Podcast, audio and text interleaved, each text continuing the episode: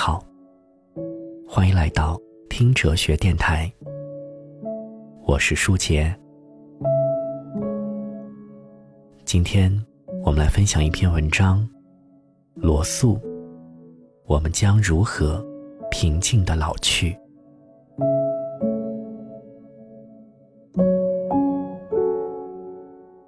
虽然有这样一个标题，这篇文章真正要谈的。却是怎样才能不老？在我这个年纪，这实在是一个至关重要的问题。我的第一个忠告是，要仔细选择你的祖先。尽管我的双亲皆属早逝，但是考虑到我的其他祖先，我的选择还是很不错的。是的。我的外祖父六七十岁时去世，正值盛年。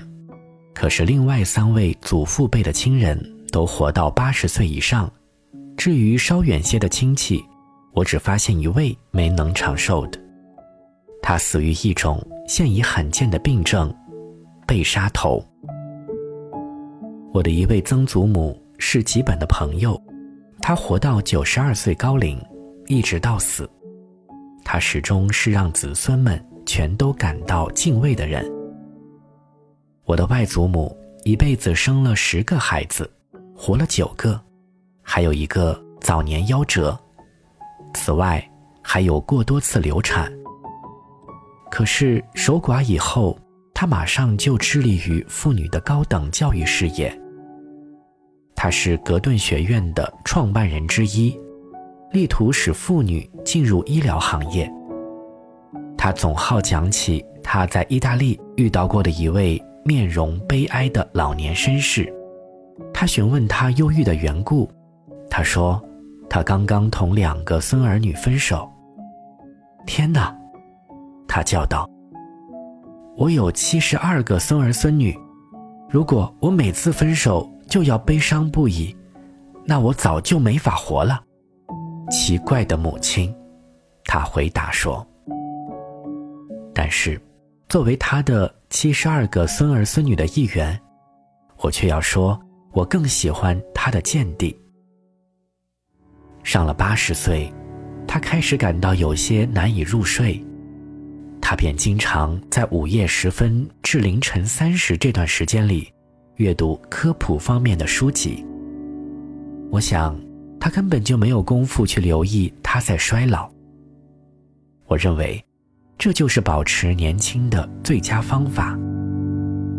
如果你的兴趣和活动既广泛又浓烈，而且你又能从中感到自己仍然精力旺盛，那么你就不必去考虑你已经活了多少年这种纯粹的统计学情况，更不必去考虑你那也许。不很长久的未来。至于健康，由于我这一生几乎从未患过病，也就没有什么有益的忠告。我吃喝均随心所欲，醒了的时候就睡觉。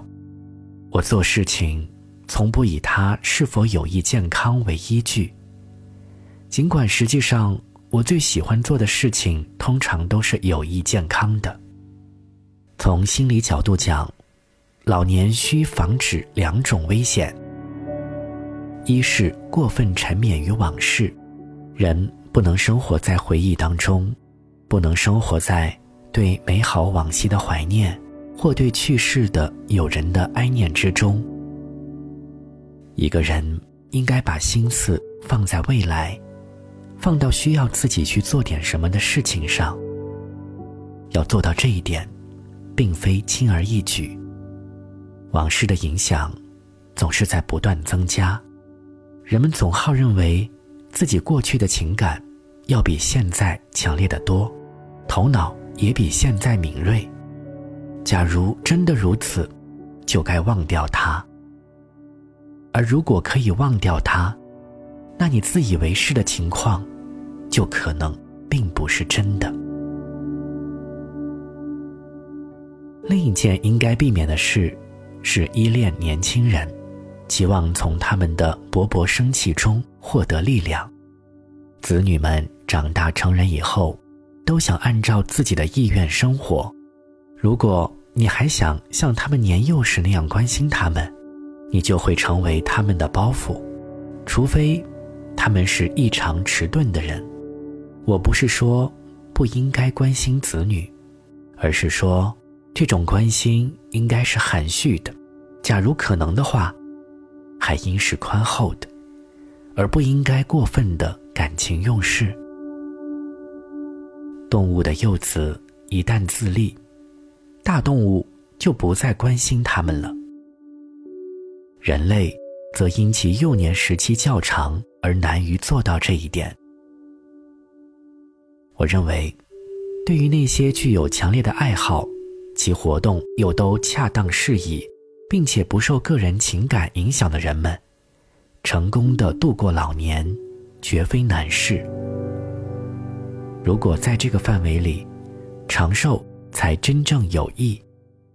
只有在这个范围里，源于经验的智慧，才能得到运用，而不令人感到压抑。